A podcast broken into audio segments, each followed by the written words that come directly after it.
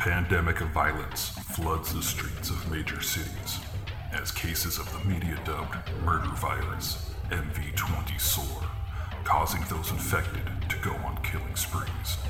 Caught in the middle, police detective Angela Miller finds her only trustworthy ally in the self proclaimed psychic PI Gerald Henry. As the two try to navigate the violence, they are drawn into New Age guru Abramelin Harvest's plot to heal the planet. Harvest's missive The world is sick, and humanity is the infection. The Cure Murder. From the twisted mind of Shawn C. Baker, author of A Collection of Desires and Shadow Play in Book One, Kim and Jesse, comes his most vicious novel yet, Murder Virus. Available where books are sold.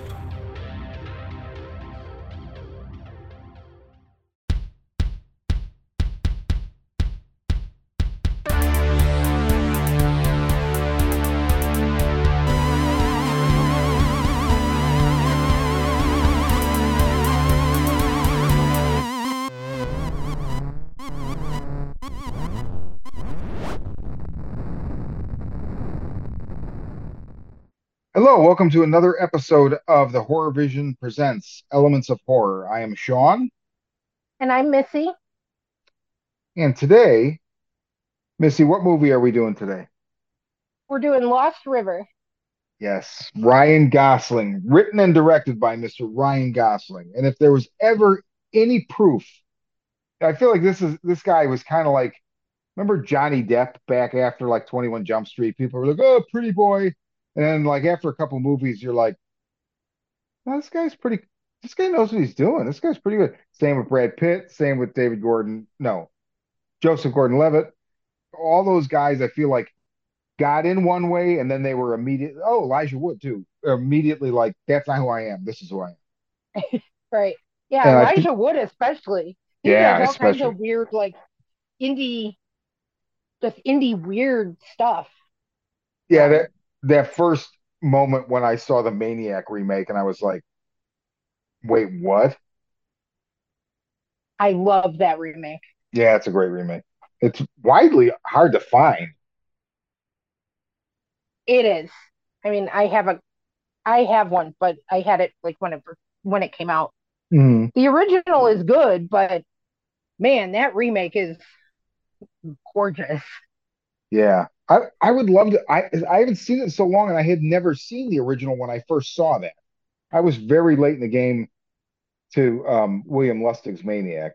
And now I I really like I spent the last couple days also watching uh I watched Maniac Cop and started watching Maniac Cop 2 and I've seen them before. Although I, well, I don't want to talk about Maniac Cop, but I'll just say like William Lustig's a great director, and that whole seedy New York 42nd Street thing, which is very dominant in, in Maniac. Um,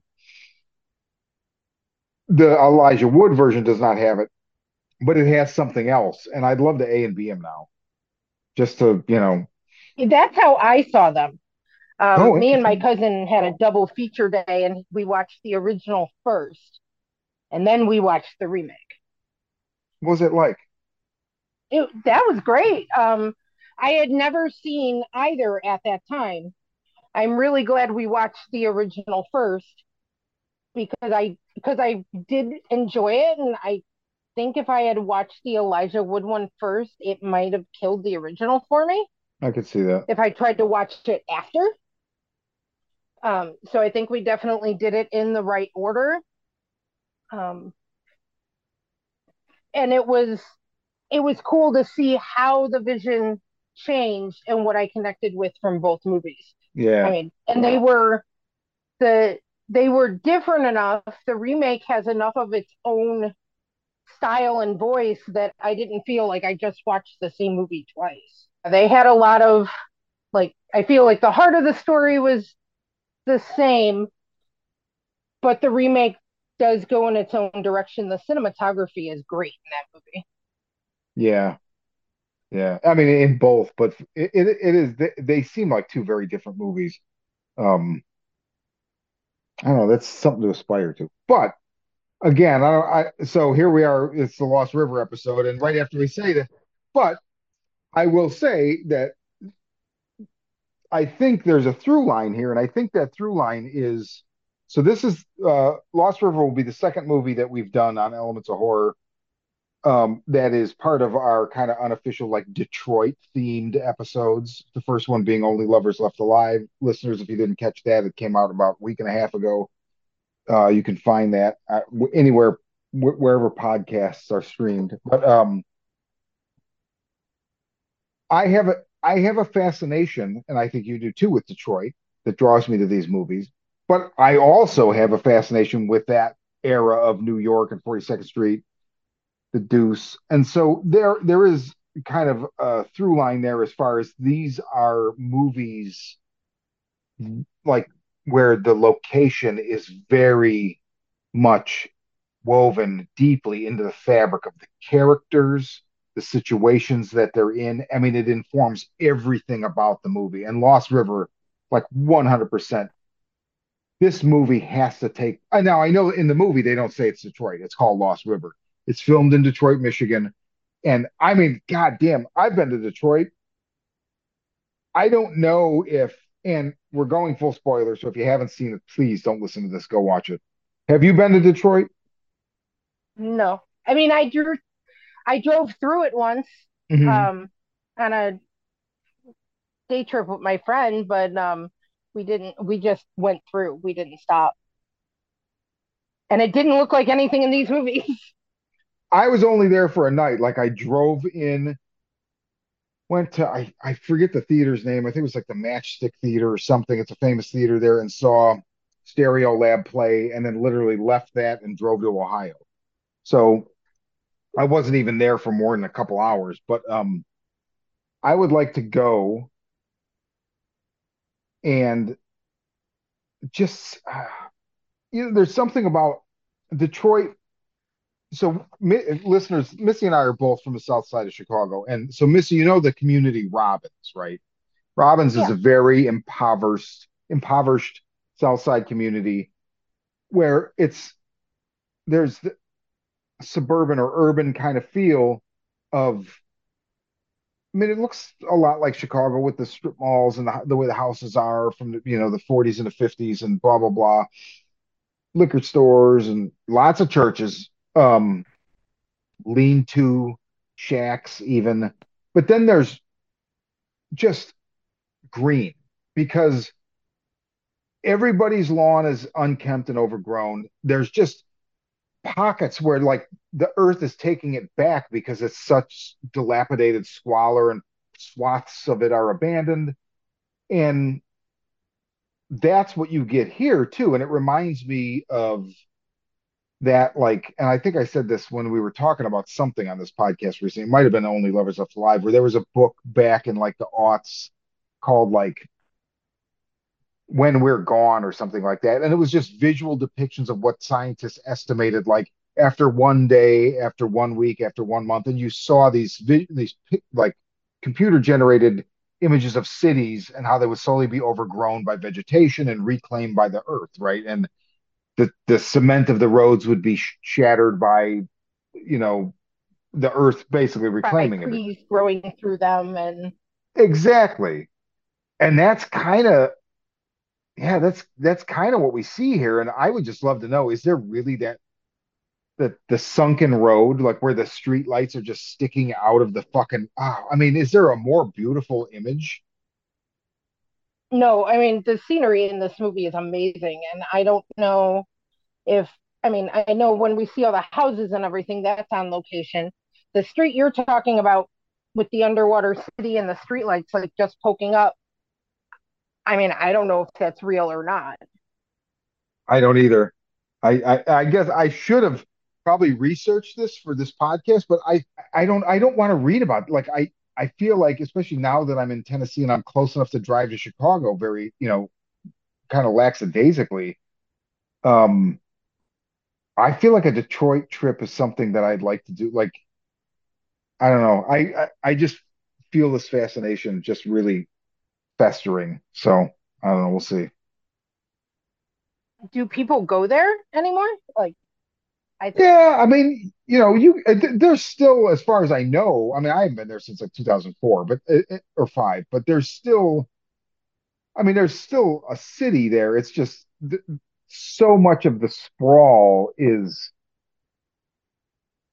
empty because people just moved away, um, because the Right. j- you know the jobs dried up, um, with the automotive industry leaving. But I don't want to like I I kind of don't want to know if that I, well, no, I want to know if that's really there, but I don't want like Wikipedia to tell me if it's really there. Right. You want to see it. Yeah, so I don't know if that'll or happen or not. it, Yeah, yeah, especially because we we do, do see it show up like a lot in quite a few of the different movies, at least the weird stuff we watch. yeah, Um, that eh, I definitely have a fascination with it, but I've always been fascinated by empty, abandoned places. I mean, I love seeing those images where you see trees growing through buildings and yeah, everything like there's a beauty there that most people don't get and it's one of it's among my favorite things but i'm also obsessed with post-apocalyptic stories so that's probably not surprising the world it, it looks a lot more beautiful when there are not so many humans in it yeah, definitely.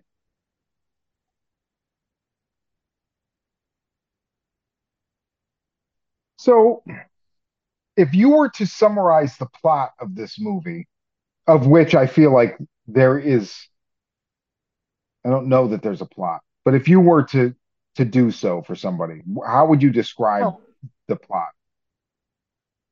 actually i feel like there are two plots. I don't know that i can put the second part into words. You might be able to do that better. Um because the movie is kind of divided into two key stories. hmm Um, and the one I gravitate toward tends to be the one that I see as like a, an apocalyptic fairy tale, the one where we deal with Bones and and his story. So you've got this young man in this abandoned town that we just know as Bully Town. It's abandoned, destroyed, and there's no one there. He's pulling copper out of copper wiring out of walls to get money to Yeah, survive. Um, and this and his story is that he's trying to he's trying to find a way to get out. He wants to change his fate, and he's willing to fight for it, but he's not sure how to do it. And in the meantime, he's hearing stories about how this place where he lives is cursed. So then he wants to find a way to break the curse. The other story has to do with his mom trying to figure out how to save their home and the seedy club she starts working at. And I mean, I feel like she's tr- that's more the real world. How how do we deal with the real world problems and find a way to survive? Whereas her son is literally trying to find a way to fight magic and get out alive. That's interesting. I never thought of it before that, I mean, you're 100% correct. And I mean, in, in so far as I can tell you you're correct, but let's say I like I 100% agree. Uh, we Ryan Gosling might be like, you're both wrong on right. capitalism, but I doubt that. Um, I doubt it. but I guess in a way it's more capitalism. But um, but I never thought of the fact that like all of us, like, so you and I are definitely like this, where we have to balance the real world with the world in our head, right? Right. And I feel like we both skew towards putting more im importance on the world in our head than the real world. I I And this, think that's true of both of us. Yeah, And that would also be true of Bones, the yes, the leading man in the story. yes. And I didn't think of it before, but it, it, it is almost like an allegory of childhood where, I mean, he's not that young, but he is still in childhood and his mother is an adult. So his mother is dealing with the real world stuff and he's dealing with something equally important. And in the end, you can read it as he's the one that breaks the curse and then they get out, right? Right. I mean, so it, it's like, yeah, he wins. And so the magic or whatever, and it, in no way do they ever refer to it as magic, really. They do say curse. Rat calls it a curse or whatever. She's the one that kind of convinces him about that. Mm-hmm. Um, but yeah, I never thought of that, that kind of like very clinical dichotomy of where that's a lot of our lives and that's their life exactly. He's dealing with the kind of more spiritual aspect of things, and she's dealing with like you know she's dealing with pentacles, and he's dealing with you know what like cups or or you know um swords. Cups or wands. Your wands, yeah, sorry, swords would definitely be. No, I think the mother would be dealing with pentacles and swords because she's dealing with trying to find the truth. That's so that's really interesting. And there's no there's no overt magical imagery in in the movie. There's no tarot cards. There's no um really any. I mean, as far as far as you know, when he breaks the curse, uh, it's not like he you know uses like a mortar and pestle and like draws a pentagram or lights candles or whatever. It's completely. But also, I like that because that adds to that area is so enchanted because it's being reclaimed by the earth. So it almost reminds me in a way of like this is maybe a stretch, but um, if you go back to like fucking King Arthur, like expansionism of this empire that eventually like le- leads to Britain and the Picts up north where Merlin herald, you know, um, hailed from, and they're kind of more magical, like nomad, earthy based, and and so it's almost like that. It's like expansionism in this case has stopped because this city is dead and dying and being reclaimed.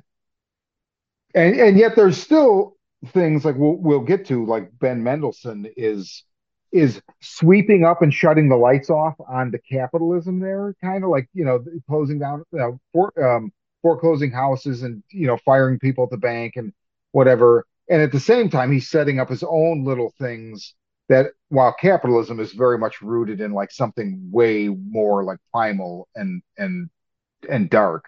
The whole movie is just a wash in all of this kind of conflict between the spiritual and the earthly. Uh, so I really like this this tarot metaphor. Yeah, I think it works. It works well, and it's actually I love this movie, but I've always had a little bit of a problem with the the mom story. I just wanted more of the other one, hmm the um, Bones's story, because he's basically a a knight on a quest, Yeah, going to break a curse and kill a dragon. right. Face the cur break the curse and kill a dragon, and and the mom is dealing with trying to save their house and shady loans from the bank, and it just never felt like it connected. Like hmm how the the two stories seem so opposite, it was kind of hard for me to meet in the middle. Okay. But if it it makes more it makes a little more sense to me now why he would have also included because there are points where they almost feel like different movies because the voice is so drastically different. But maybe he was trying to create balance and show both sides of the coin.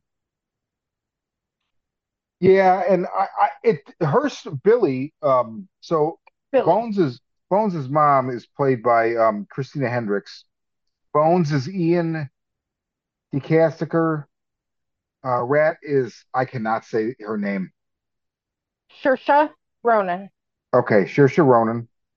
Um, Bully is Matt Smith. Ben Mendelsohn is Dave. Eva Mendes is Kat. Uh, Reda Kateb is cab driver. Uh, Barbara Steele is grandma. And that's the major. I, I forget what the name of the guy is that gets his, uh, is it Frankie that gets his lips cut off, or is it MC? Face. Either way, They call him Face. Oh, you're right. You're right. Oh, Torrey Wigfield. Okay. So Yeah, Face. Because all the all the characters in Bones' story have they don't have real grown up names. yeah, that's very true. Actually, Bones yes. and Bo- Bones, Bully, Rat, Face. They're like you know kids out of a fairy tale. That's very interesting. All right, continue. No, no, that's that's very, very interesting. Um, but it, it's interesting because Billy's story starts very rooted in in pentacles, right? She has to go to the bank. She's got to deal with Dave, who is just such a Ben Mendelsohn. I fucking love this movie. I didn't know who he was. Like he's one of those I'd seen him before. I fucking love him because of this movie. And when he's in something, I'll be like, "Oh, he's in it. I'll see it." Well, I think he's also the bad guy in Ready Player One. I've never He's seen the that. super suit guy. Okay, Really? That, no. you'd like that movie. I think it's him. I think it's him. I, He's he's he's in a I'm not shit ton of stuff. I mean, he's in fucking Captain Marvel. I guess I've never seen Rogue One, but I understand he's in Rogue One. Like he's uh, what Okay. the other stuff I know him from is like The Outsider, um, the Stephen King adaptation Yeah, on HBO. okay. right. Um, I forgot about that. I forget what it's, so so many so many things. I feel like since I saw him in this movie, I feel like I just keep seeing him and stuff. Um, and he's just he's fantastic and everything. Um, but once so you know they start out in this bank and it's very he's got a button up shirt and a tie on and it's all very bank, very pentacles. And um but once she kind of like goes into his realm and he's like, Oh, I got you know, I got a job suggestion for you. She goes to that club and he explains, like, you know, I've been I don't know how many Lost Rivers in the last like couple years, and whenever I go into it, and he's already said he goes into these towns to streamline the banks, foreclose everything. Like that's their conversation at the bank. Like he showed up, he fired the guy that gave her the bad loan. He doesn't really give a shit. He's just you know crunching numbers, and he says this wonderful thing. He says, "We all got to do the shimmy shimmy yeah." This ain't like this ain't who I am. I got my own hustle, or however he says that. I love the shimmy shimmy yeah. And once once she goes into his world, it's the you know the cover of the movie is that image of I don't know what the fuck you would call it's like a a doorway that is a beast's mouth, right? And It that's looks the like it looks like imagery for old like um carnivals, like yeah, like the the Tunnel of. Love. Yes, exactly. It, so okay, I'm glad you said that. I wasn't sure if I was wrong. I was like, Tunnel of Love, is that That's right? what it always makes me think of. Okay, It looks okay. like a big tunnel tunnel of love, and you've got um bones in the boat. Yeah. Uh, uh, but in that club, and I forgot when I just I've seen it. I don't know how many times I've seen this movie. Let's say this was like the third or fourth time I've seen it. I always forget that when they go to the club at first, it starts out where it seems like it's some kind of burlesque or something, and then the, the woman on stage, Eva Mendes, gets like fucking stabbed, and there's blood, you know, and it and it's like this weird like slasher burlesque where like she's not actually killed. It's all, you know, effects. But I'm like, Theatrics. I'm like, fuck, I want to go to this place. Are you serious? This is amazing. And his domain, I feel like, is less pentacles and more, I don't even know what. It's like, is this what comes after capitalism? Like he sets up these little things and these people work for him and I don't know how happy they are, right? When you go, you get that weird burlesque up upstairs, and then when you go downstairs, you get this. I mean, it's almost like something out of a fucking Panos Cosmatos movie where they're th- there's a that first shot where when Eva Mendes first takes Christina Hendricks down there, it's just lavender. You can't see what because it's like a close up on the wall or something. So it just looks like you're swimming in lavender, and then slowly you see them walking down this hallway, and the fucking image kind of congeals, right? And then she introduces her to the room with the shells, which we'll get into. It's so creepy. Where are yeah, and like where are we? This is in this town? Right. And I think that's where my disconnect with it, with that part of the story comes from. Like, um, I mean, everything about that club is unsettling. It is not a place I want to go to. I want to go find the under the crazy underwater city. I don't want to Yeah. go to the creepy club with the shells at all. Um, but he, they are kind of creating their own world in there. It's not like anything that we're familiar with. No.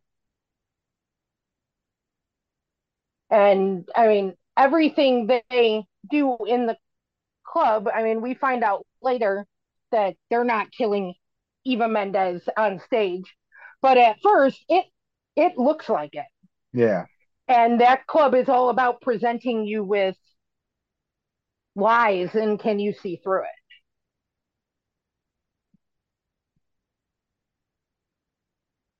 Because, I mean, there's even when we go back to the shells, they tell her that they're safe, and it's definitely not. It is not safe. Well, it's not safe if the person who is if your patron is the guy that owns it because he has basically The- the garage door opener, right? the So, flicker thing, right, to open it. oh, that's a scene. I love that scene so much. Those shells are like the creepiest thing ever. Yeah, they're pretty. cre- I mean, and I don't mean I want to go to the to the to that part of the club. I would you want to go to the yeah the Yeah, burlesque horror show, which is kind of cool. it's pretty cool, right? Like you you would totally go there. Like, oh, it's like a slasher, you know, like I don't know, it's it's just very cool. I don't know if there's like a secret password to get to the but the, man, that God, it is just such a such a strange when they go into that thing with the shells, which by the way is cut in the climactic moments, her in the shell with Mendelsohn there trying to get in is And Bones at the Lost City. and go yeah going underneath and so when i first saw this movie i remember it was like later at night and i i was probably fucked up and i was uh, uh, it was in my old pad in redondo beach and i think kirsten was asleep and i'm watching it well, i'm watching it in our room so we used to have a tv in the in the bedroom in there and i'm like watching this and there's there's the first time he goes out to that sunken place he gets on the raft and he brings it like I don't know if it's like a fish tank or something, and he holds it so he can look underwater, basically. It's a fish tank. It's an aqua- it's a fish aquarium. Okay. And it basically functions like goggles when you're underwater, Mhm. right? Except he doesn't have to submerge himself. And you see these passing, like he's kind of looking around, you don't know what you're looking at, and there's this one shot. And I remember like, whoa, what the fuck was that? Like what? Because this is also like when I, the first time I watched it, I didn't know what this movie was, right? I like right. I didn't know where it was going or anything, so I was like, oh my God, is there like a fucking like a lake monster? And Yeah, you get a glimpse of the shadow of what Oh. looks like a dragon or some kind of big monster, you know, sea creature, whatever. You don't get much of a look at it. It's very quick. very quick. But it's an it's enough to make you lean closer to the screen, waiting to see you know more. Yeah.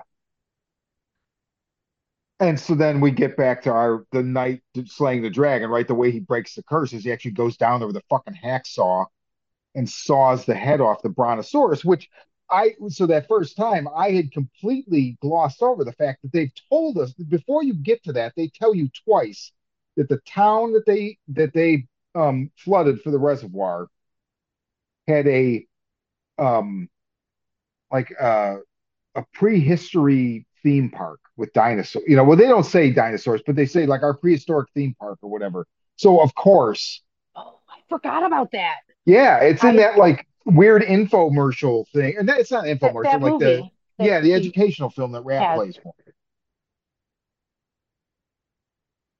Yeah, I I forgot all about that.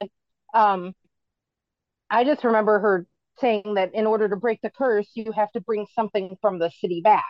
Yeah, Um, I mean, and it's not specified what it has to be, but he saws the head off of this dinosaur or dragon that is under underwater and then uses it to slay another monster, which Yeah. is everything about his, about the bone story I just love. And that's when we really get a good look at you know this at Bully Town where they live. Yeah.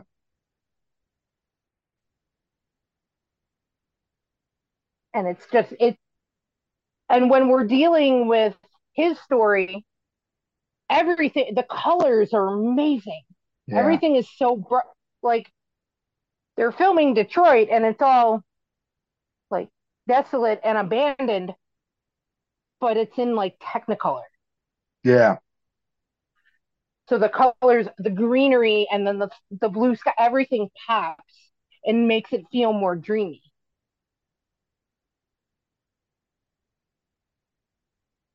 And then everything about that half of the story, it has that dreamy element to it that I like so much. And it kind of makes you wonder if Detroit is like, is, I mean, is it really that empty to the point where, I mean, they're pulling wires out of walls to to get money and that kind of thing, or is that just,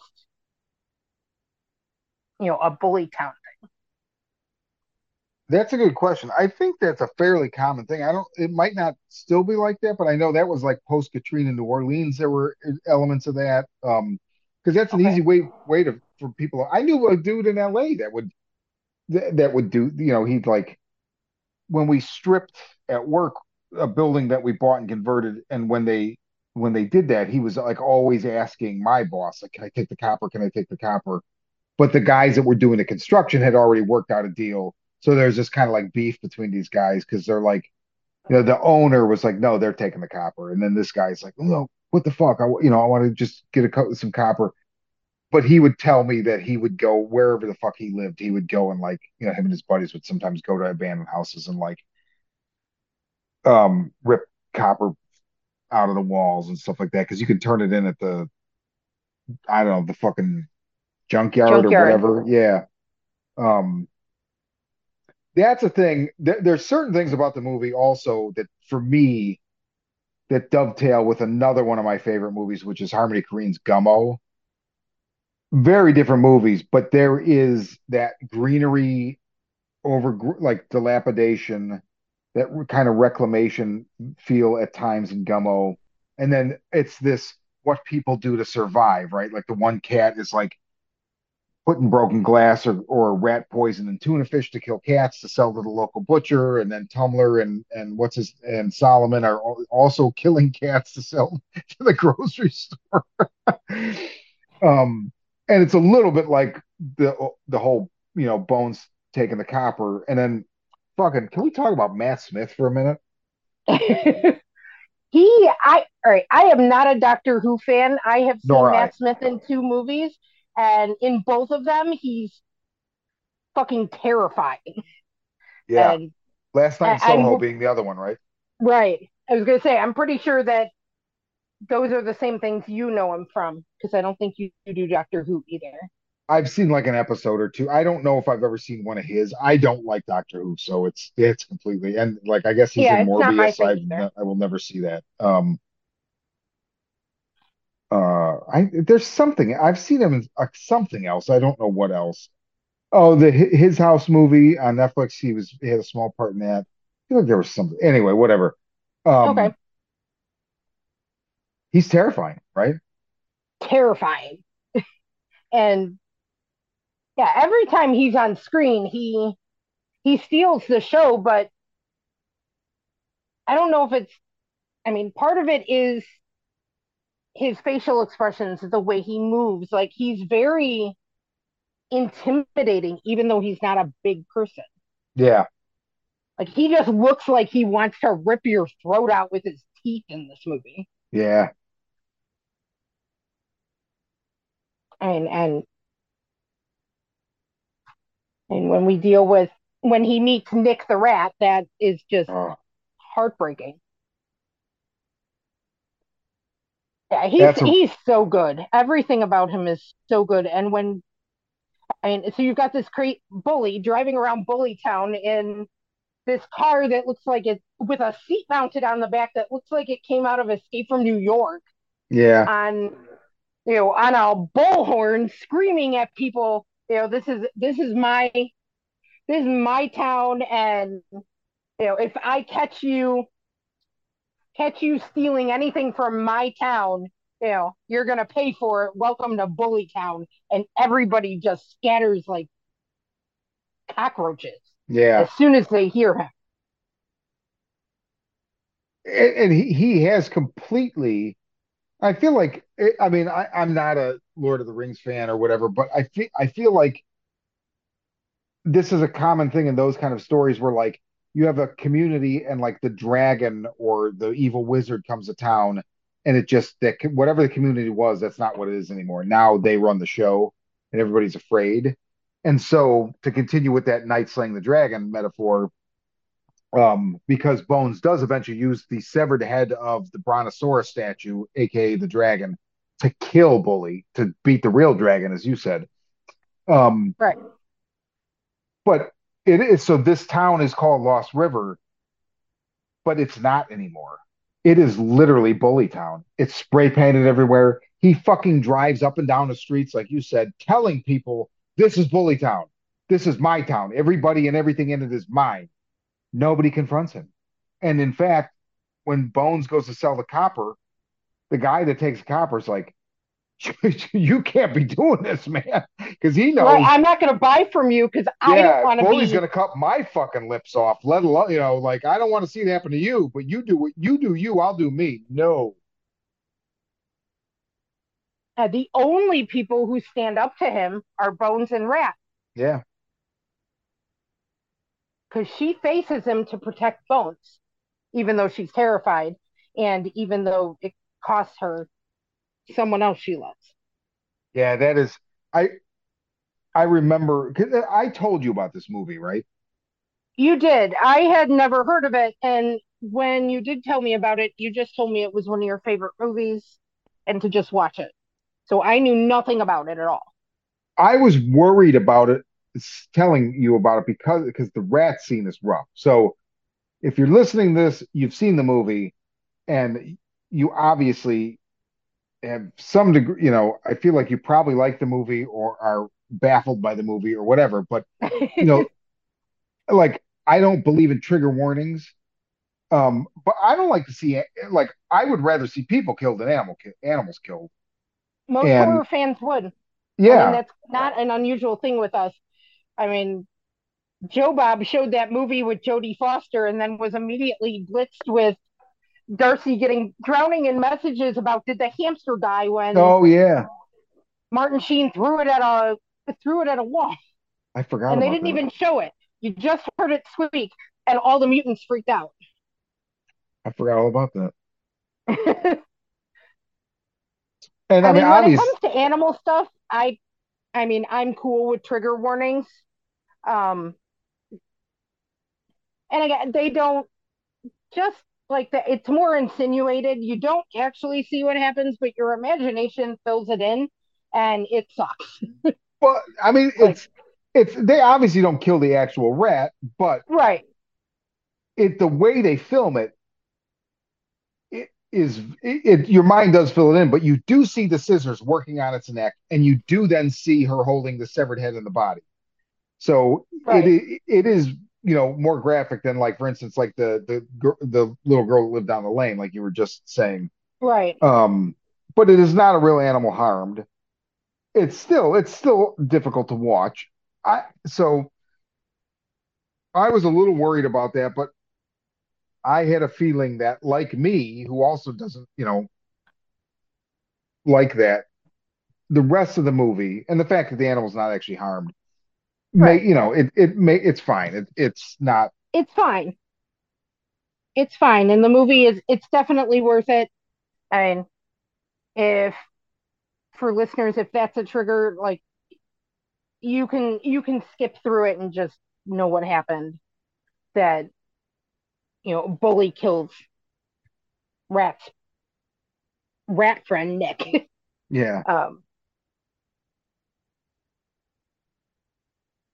because I mean, you hear it, you hear all the sounds, and I think that's what Yeah. makes it so unnerving. Yes. Is you you hear the squeaking and the scissors and and it's traumatizing. I, I was Yeah. traumatized by the death of Nick the Rat, but the movie's definitely worthwhile. Um, it the whole thing is about just loss of innocence and facing your demons and like how far will you how much will you fight for what you love? Well said. And I guess that's true of Billy's story too. At, at least how much will you fight to save what you love? Yeah. Maybe that's how it ties ties together. But the other thing that's interesting about her story is like she's going through I mean she's working at this shady creepy club and do, doing all these things that kind of make her question her morals. But she's trying and she's trying to save her home but why? There's nothing there. It's part of bully town. Everybody's leaving. She's signed herself into this loan. She's gotten involved with with dave who's just the worst human being alive. And she's trying to save her home so she can have a life for her kids but there's nowhere to work. You have to deal with bully. You like bones has the right idea. It's time to get out. It's past time to get out I love that. I always think it's the opening scene, but it's not. The opening scene is like the footage of Bones and Frankie, his very younger brother, kind of playing around. That that first scene where it's the neighbor moving, and the neighbor's like, you know, packing up the U-Haul truck and closing the door and just talking to him. He's like, it's just, you know, I, I got, I, there's nothing left. I got to go. Everybody's leaving. Like, get out while you can. And he says like, says something like, "I love you. I'll never forget you." And he gets in the truck and drives Mhm. away. And I just always thought that was just such a wonderful way. I don't know. I just, I really, really like that a lot. There's some like very genuine human interaction in this movie that just kind of sneaks in here or there. Billy and the cab driver, there's stuff like that. Um, bones and rat Bones and Rat, and that's more like that's very pronounced because it's it's part of the story, right? But, but, I mean, not to, you're de definitely right, but there's these other kind of little interactions that pepper it and give you more of a sense of this community beyond the main characters. But I love, oh man, it's it's funny what you said about Billy trying to save this house, and at some point, I think Dave says like, or somebody says like, why? And she's like, i think bones asks her at some point why because he wants to leave where it's where I grew up. It's it's you know, but it's it's our home." And and really, you got to think it's like, you want your kids living here, really? right where they have to be afraid every day that you know they're going to cross a bully in some way and he's going to cut their lips off like Yeah.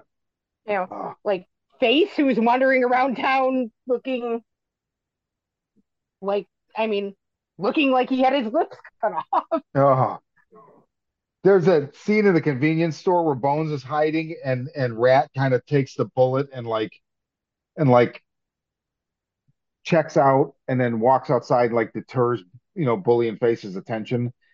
But Face at one point like leans down or something, you just see the stream of drool. And I just think of Arseface from the Preacher comics where there yeah was a perpetual stream of drool.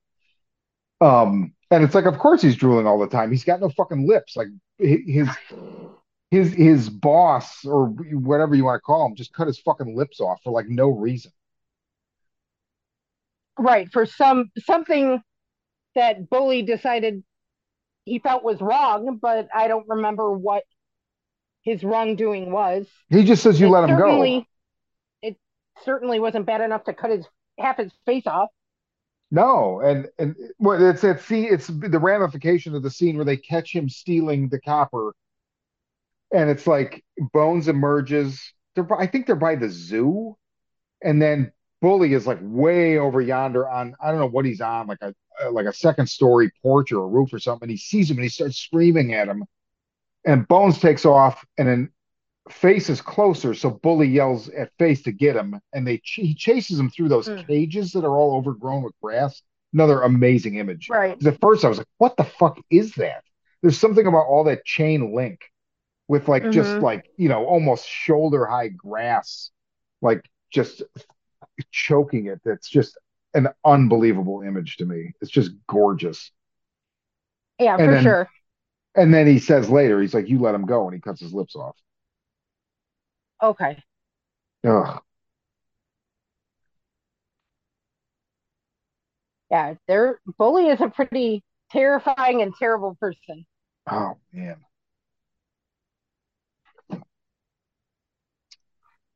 Um, so I think the whole movie, and this goes into what you said about like why? Why does she want this house? And that's like the big question, right? If people are asking for this. Like Dave's like, this is the this is what this is all about. Like seriously. So we already touched on it. I just took some like notes the other day, but it's like when they're in the bank and they get in the elevator with the accordion door and they're kind of descending Mhm. and he's Dave's talking to her, it's a very like you this is a very post-industrial area, right? And so I think that that plays into that theme of like the context of what comes after capitalism. Think of like the Dark Tower books. I always love in I forget if it's uh I forget if it's three or four, Wastelands or Wizard of the Glass. One of my favorite images in those books is at some point Roland sees a, a sign in the distance that says Citgo. And Okay. if if like for people, I think that's a regional thing. So Citgo is a gas station, and it's they're largely gone now. I don't know that there's any left. There was one when we first moved here a couple months ago to Clarksville. There was one I would pass all the time, and now it's gone. It was closed though, but it, the building still stood, and now it's it's something else.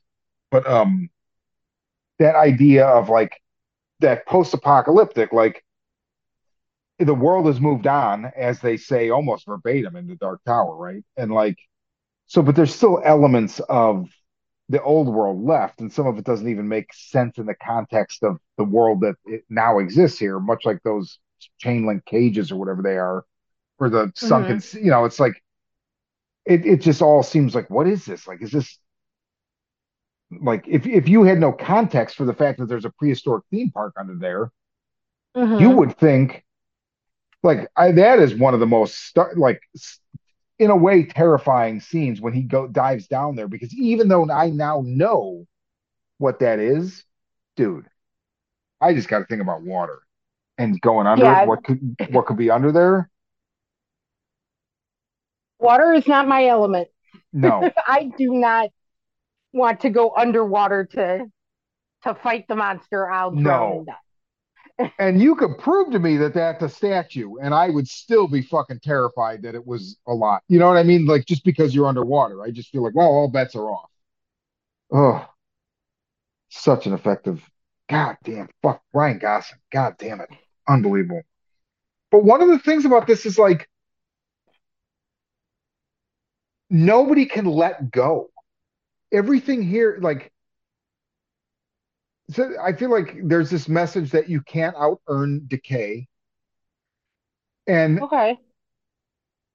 there's a still life element to the way that they portray the city and their lives because and uh, this is one of the things that makes me think of Gummo there are just these like almost non sequitur shots of like dilapidation or like there's a great shot of Bully just like with his shirt off like doing the muscle man thing you know posing with his Mhm. biceps there's a bunch of these shots the, the fires the most gorgeous fires that maybe I've ever seen captured on on film and like you said they're just they just pop they're just whatever they did, however they treated the film or however they lit it or whatever. I mean, they're just fucking gorgeous.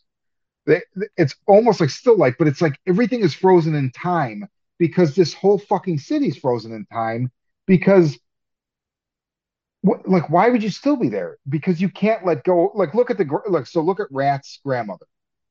She's Right. mute. She dresses in black and a fucking funeral veil and just watches these old movies that she was in or whatever, the old, you know, footage Because of her she her can't husband. let go of her Can't let go. Can't let go. died. Yeah, I never noticed that. That's a good call. Um, and Rat wants to leave, but she can't let she won't let go of her grandmother. Yep. Billy can't let go of the house. I don't know what Bones can't let go of. He wants actively wants to leave. I mean, maybe I- his family. He doesn't want to leave without his family. Which is somewhat different because it's not like, you know, with something like Billy should let go of the house, right? Bones shouldn't let go of his family. It's not toxic. It's just, you know, so th- there is a difference there as far as like the the value. Oh, and I guess the same is true of Rat and her grandmother. I Yeah. mean, her grandmother should let go of the dead husband. It's been 30, 40 years, but, you know, Rat shouldn't have to let go of her grandmother. Well, the grandmother actually seems happy when she dies in the fire. And I think that that is because not only is she free, but she knows that her granddaughter's free. Okay. Good call.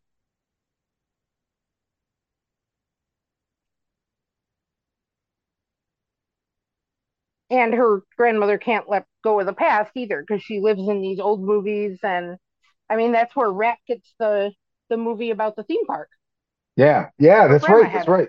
Yep, that's right. or you know advertisement for this theme park whatever it is. I mean, it's almost like to me the like the it, the film is almost obsessed with lost causes, like lost causes, lost cities, lost childhoods, lost ways of life, Okay. uh, una unable to let go or move on. So these the characters play out these like dramatic pantomimes, and I feel like Bones is really the one that is the one that, that sees this for what it is. Even Rat, I don't know that she totally sees it until she is kind of aligned with Bones, right? And then I feel like that's maybe where she starts to get the strength. Yeah, and that's when she starts. I mean, when he asks her if she would go with him, that's when she starts actually thinking about, Yep, I could have a future. yep.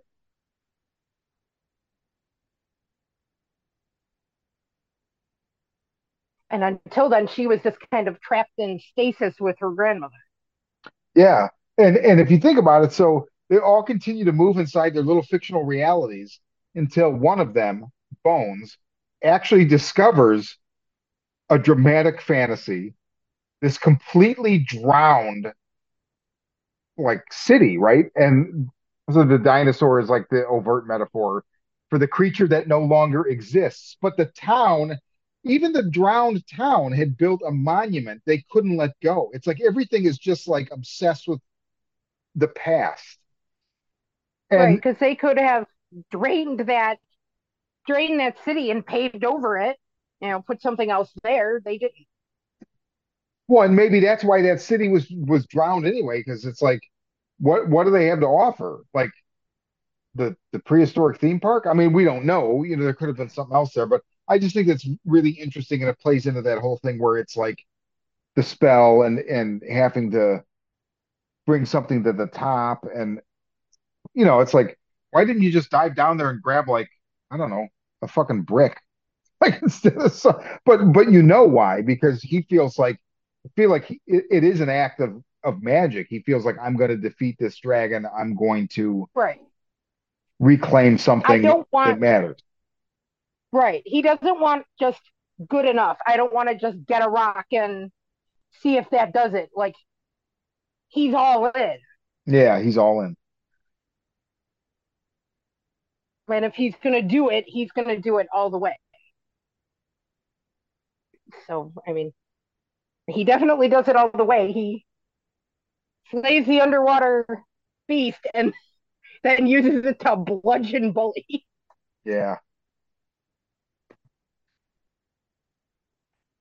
And that, like, that showdown with Bully is, oh, it's it's just so good. Every the performances are great. Yeah, they really are. Every time Bones or Bully it, are on screen, they're captivating. And when you've got the two of them showing, you know, at either end of the road, you know, and Bully's going to run him over, and he just launches this dinosaur head in, into the air. It's such a bizarre movie. It is. It's very, there's a definite, like, I feel like as a, as a kind of a David Lynch obsessive, um, I like, I was just bound to love this movie. Yeah, it definitely has Lynchy vibes to it. I mean, it tells very much its own story, but it, it definitely has some Lynchy undertones. Yeah. God, I- especially when you get down to the shells in the basement, like that feels like Yes. something out of a movie. yeah. I mean, the the club, the I feel more the Lynchy stuff when we're in the club, but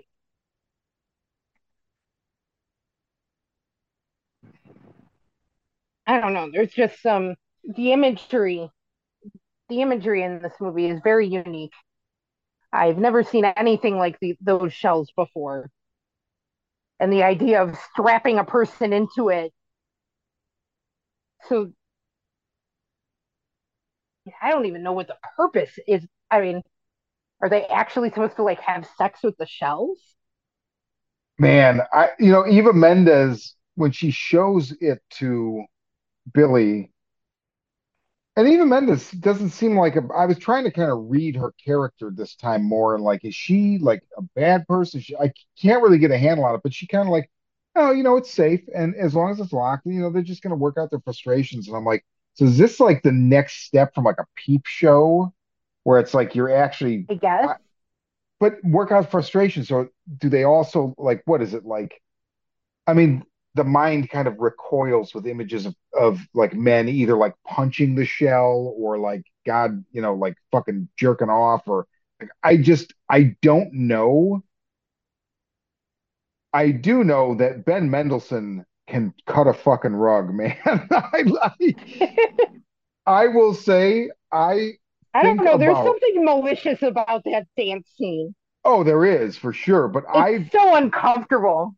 I have thought about since the first time I saw that movie, the the way that he dances, it I just there's something about it. It is it just enthralls me. Like it is the weirdest. Like I, I just don't know. Okay. It's threatening and it's like drunken and it's irreverent and it's maybe trying to be sexy, but in like a threatening way. But but there's nothing overtly threatening about the way he's moving his body. It's just so. It, but it feels pretty fucking threatening. Oh, No, he always feels very threatening to me. And his excellent performance from Ben Mendelsohn. But he is everything about him is just easy and uncomfortable and untrustworthy. His character, rather, not him. Um, Dave. yeah. Oh, so sleazy. Even when he's acting like he's trying to be nice, he's trying to be helpful. Like, you know, he's not. Like, I I know it's come up in conversation before. Like, you know, when you're Yeah. I don't belong here. I'm this is this is a bad path. I shouldn't do this thing. Like you know it. You feel it. She feels it, but she Yeah, does it she feels anyway. She wants to she wants to save her house. Um and he's trying to come off as helpful and non-threatening, but he feels threatening from the moment he walks into the room in the bank. I don't think he's trying to feel non-threatening. I think he's I he he toes an interesting line because he he kind of he's kind of a good cop bad cop in the same body where like you know when he first sits down she starts talking to him the first thing he does is basically just fucking piss on everything she just said where she goes through this whole you know her whole story and then he's like yeah see I can't really hear out of this here so like everything you just said all I heard was like he just it, it, it's such a fucking dick move it's just oh my god and then then he comes around he's kind of hell and then you know he's then when he does the shimmy shimmy yeah, like he kind of gets like there's a brass tacks, but at the same time he's kind of like, okay, maybe I can help you or whatever. So you're like, okay, maybe he's not a bad guy. And he kind of keeps doing like he he's kind of threatening or like shitty, and then he kind of like, oh, but maybe he's not. Maybe he's just actually, you know, helping me out. And then what the scene in the car when he's like, this is what the, he drops her off after work, and he says, "You're riding with me," so she can't take the taxi home. And then they're sitting in front of the house, and she can't invite me in or whatever, blah blah. And then she's, you know, oh, my boys and blah blah blah. And he he's like, I got a problem too. I just like to fuck, and it's like such a weird, like threatening, like, oh God, wow, he's just putting him on the table here now. It's like he's almost like it's inevitable. Just fucking just stop fucking around and give me what I want. And it's so ugly and ugh.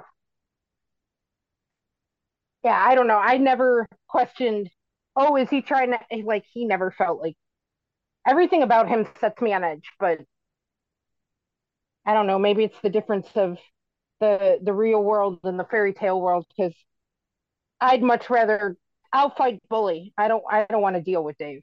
Yeah. fuck that. I'll take my yeah. chances with with the monster. Yeah.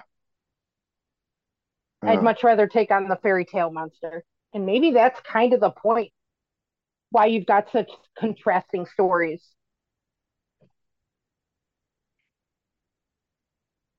Like they're both Bones and his mom are trying to fight to save what they believe in. They're just doing it in really different ways. I don't know. I've watched it a couple times and I I really, really like the movie. I love the bones half of the story. And now I think it's coming more together for me because it always the Billy story just felt really disconnected for me. I just couldn't I had a hard time. It was interesting. And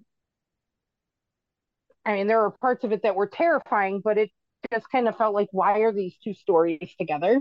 Mm-hmm. What am I missing? And I think maybe that's what I was missing. Yeah, I think it's all that. You have to face the real world too. You can't just fight the monsters in your head. Yeah, but also once you face the monster, once he beats the monster, she's able to beat Dave, right? I mean, whether or not right. they're actually saying that, that's the way it's edited to to that's the lesson kind of right because that that scene is so cool too where you've kind of got the the parallel stories happening at the same time. Yeah. He's bones is going down into the underwater city. She's going down into the shells then he sees a glimpse of the underwater dinosaur dragon then we get dave doing his shimmy shimmy ya and, then they both slay their demons or monsters.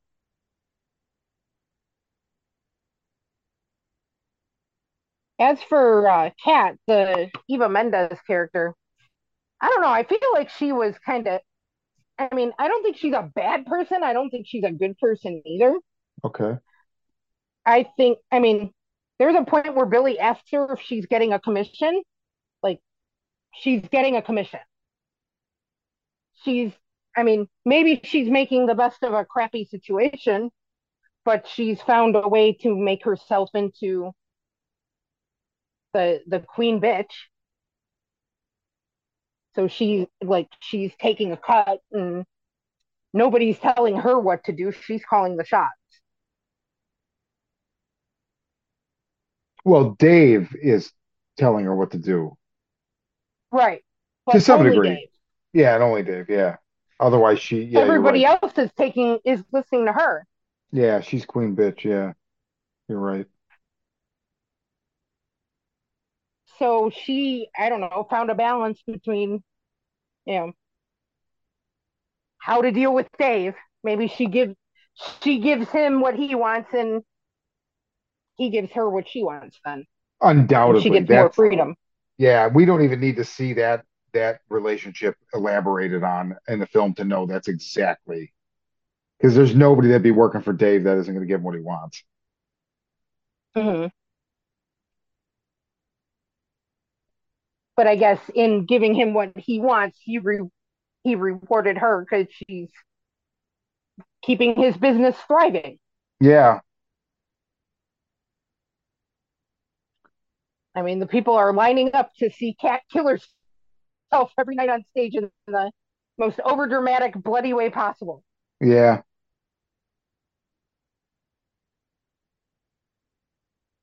Let me ask you, what do you think? So Reda Kateb, Reda, R-E-D-A, uh, plays the cab driver. There is Okay. a scene that always slips through the cracks with me. And I feel like there's a voiceover from something else going on, or maybe music, and you see him with either his family or friends. And it's very brief, and there is absolutely, it's apropos of nothing. There's nothing that leads into it, there's nothing that leads out of it. Otherwise, he just exists to drive Billy back and forth to the club, right? But he leaves with her at the end. So, okay, so that's what I was going to say. So, do you read the ending as the cab driver and Billy have found something in one another? Bones and Rat have found something in one another, and then there's young Frankie, obviously. Do you read the end as they all drive away and like build a life together? Yes. Okay, that's how I totally read it. I don't know that I even had even ever thought of it before, other than they both beat their demons, right? Their dragons. Right. Yeah, they both beat their dragons, and in the meantime, while building up to face their dragons, they had they found somebody who was in their corner who gave them strength. I mean, and we definitely see that with Rat and Bones. Um, I think I was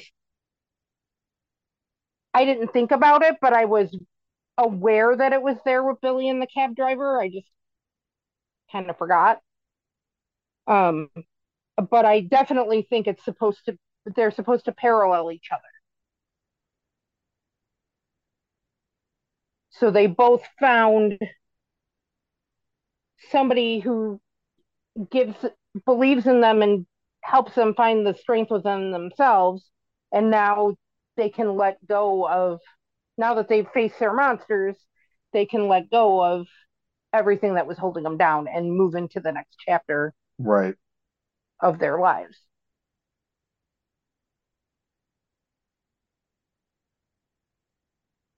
because i mean we don't get any background really on the cab driver except that little montage you're talking about um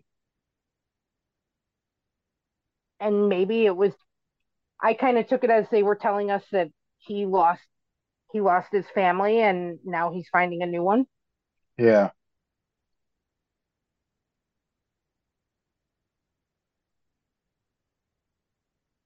I mean, and he always from the beginning he was like the one person that is genuine and Yeah. kind with Billy and doesn't have an ulterior motive or want something from her.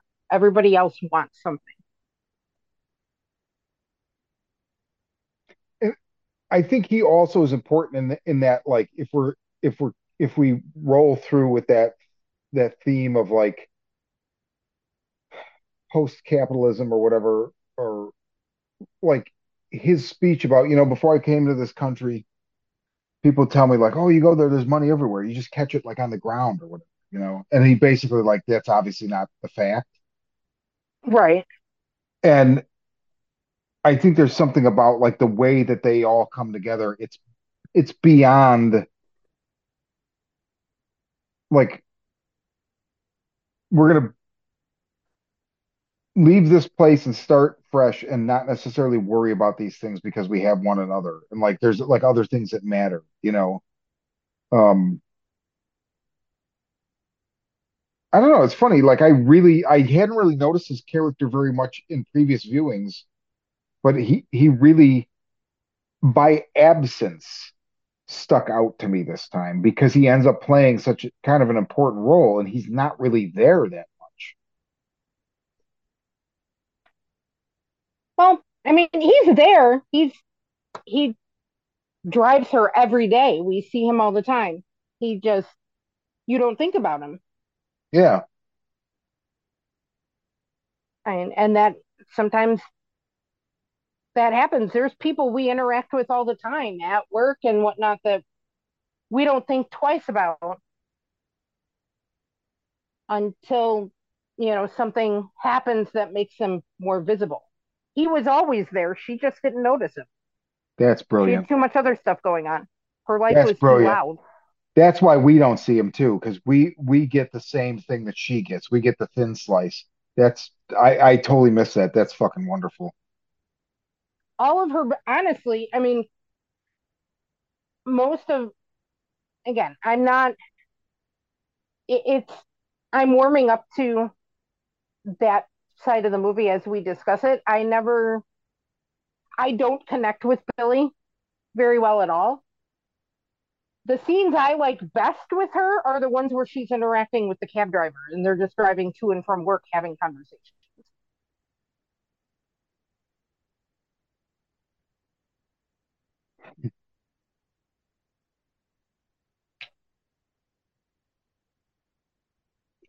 What a great movie.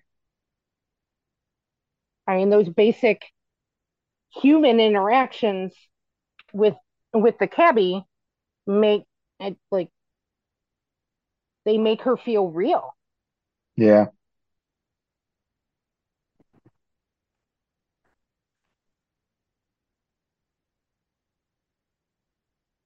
And I mean, I we don't notice him, but I like that when we do notice him, they all kind of drive into the sunset together. And Yeah. I like to just imagine that, you know, now they're and life's an open road. Now they're gonna go find a new adventure, and hopefully this one will be kinder to them than Lost River and Bully Town. Yeah. But Oh. I mean, Bones slayed the the dragon that is Bully, so he can probably face anything at this point. Yeah. Yeah. Definitely. And I love how, like, throughout that part of the story, whenever we do get those minor interactions with other people who talk about Bully, they're telling all these crazy stories, and you don't know which ones are true and which aren't. Um, but they're making him sound like the biggest monster ever. And then, you know, and then you meet Face, who has no lips, and it's like, oh, they weren't exaggerating. Yeah. This guy, this guy really is that bad.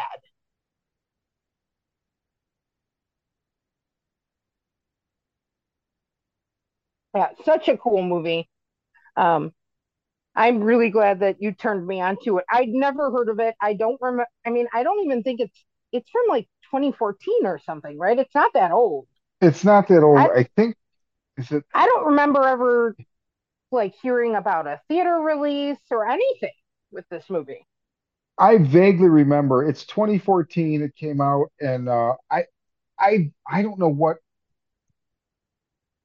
I knew about it or didn't know about it and I think you know I think after Drive a lot of pe- uh, Nicolas Winding Refn's Drive a lot of like Ryan Gosling's career started to change and a lot of Okay. people became kind of more oh he did Drive he did Only God's God Forgives he did Place Beyond the Pines and um somewhere in there I was aware that this had come out. He has that band. Um,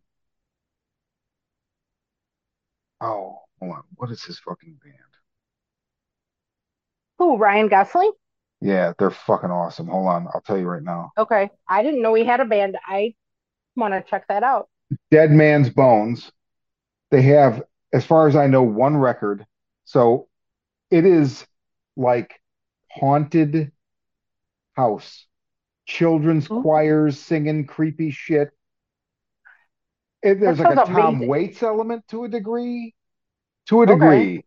Um, like with weird per like percussion. It's it is fucking outstanding. Oh, I, I I'm sorry I never told you about this before. Fuck.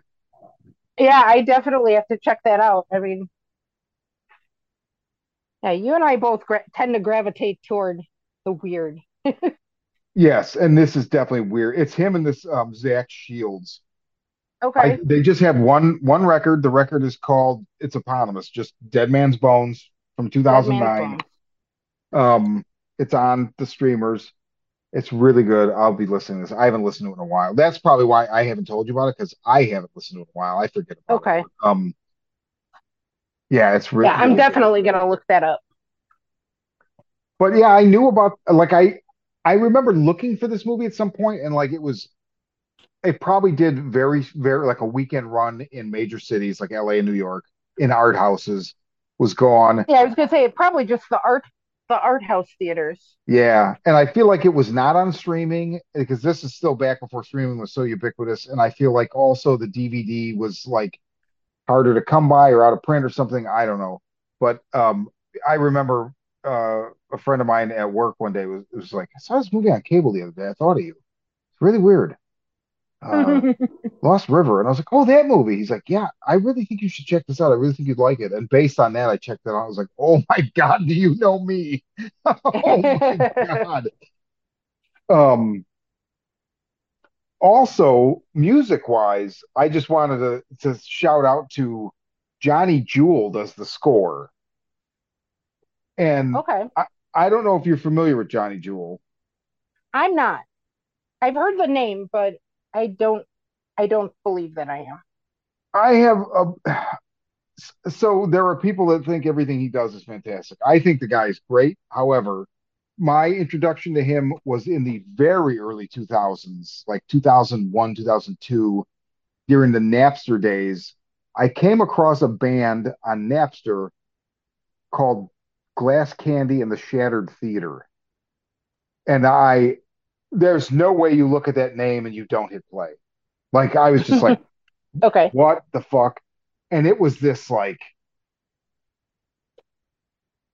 I don't even it was like a drum machine and a distorted bass and this chick that just was like her like off-key caterwauling, just super dynamic screaming. And and then like I I even went to see them so yeah, okay. So I go to see them live at the Bottom Lounge in Chicago in like 2003 or 4.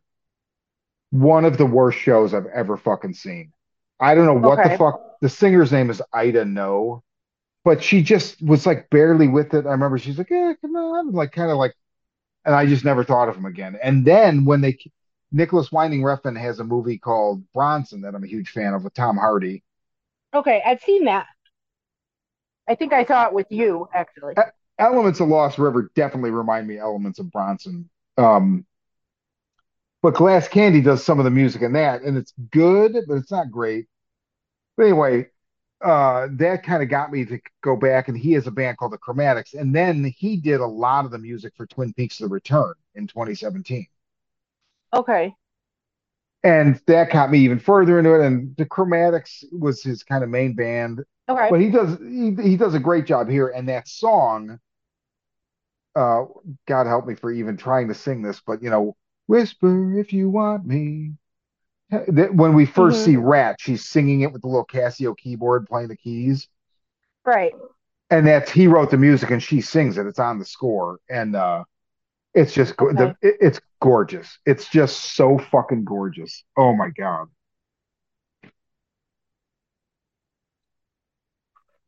Yeah, I don't think I'm familiar with any of their scores, but um, it definitely works here.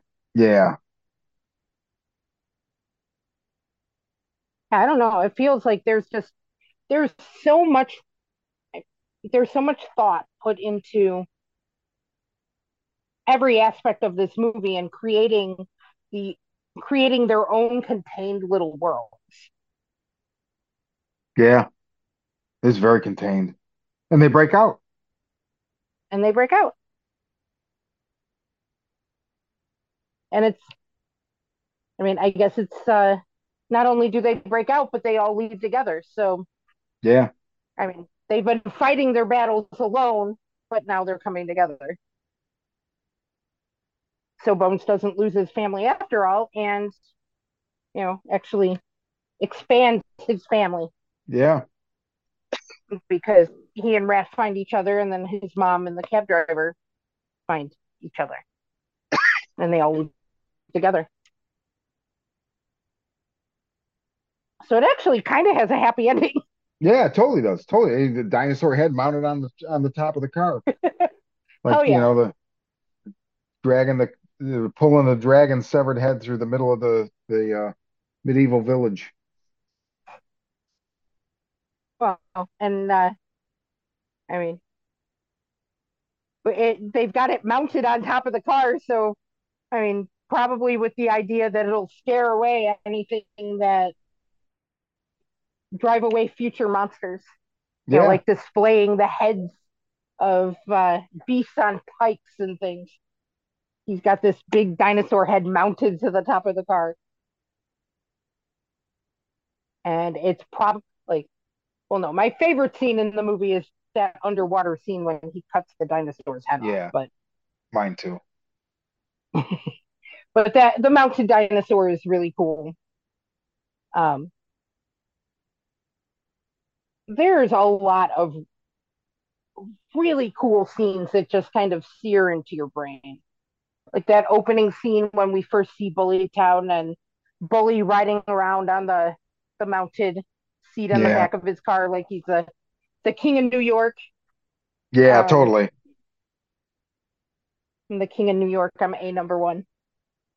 Um, yeah, that scene. Um, I I love the scene when we get the the fire, the the fire, and all the colors of the fire that's burnt, that's eating Rat's house. Um, but the sky the sky behind it is so dark that the oranges just like they they're so vibrant it looks like a dream. Yeah. and then that under that underwater city i don't know if that's a set or what but it's amazing and gorgeous and yeah i don't know how the fuck they filmed it but i i love it whatever they did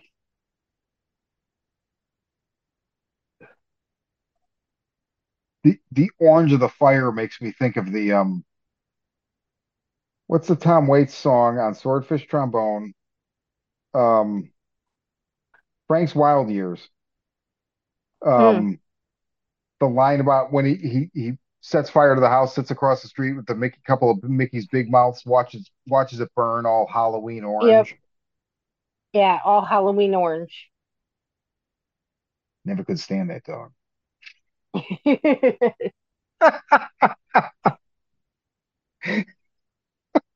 that's awesome yeah i like i like that Oh God. Uh closing thoughts. um closing thoughts is that I, I mean outside of you telling me about it i had never heard of this movie so i mean if, if you like weird movies don't look up i mean well it, you just listen to us talk about this for an hour um just try to find a i think you can watch it on prime i want to say It- you can rent it I'm pretty sure let's see. I usually let's see what i I have a copy but i we should have checked that um Uh, you can you can rent rent it it for two ninety nine. Rent it for two ninety nine on Prime. So I mean, if you like weird movies, you like stories that are unconventional and you know, give it a chance. Just check it out. You won't be disappointed. It's definitely worth your time. There's you can't compare it to anything. There's nothing else like it. Just it's definitely worth two, to you know, three dollars and an hour and a half of your time. And Yeah, yeah, the performances are fantastic. Definitely check it out.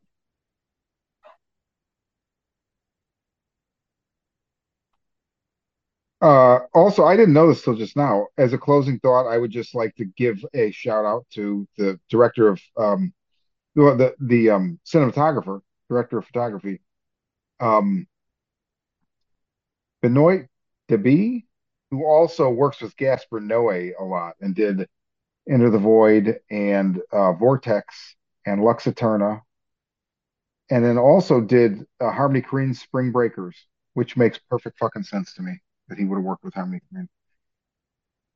That's the one who made Gummo. Yeah, Okay. I saw that once a very long time ago, and I just remember it being really unsettling. I don't remember it very well. I, do, I don't think I liked it. I remember it just being really uncomfortable.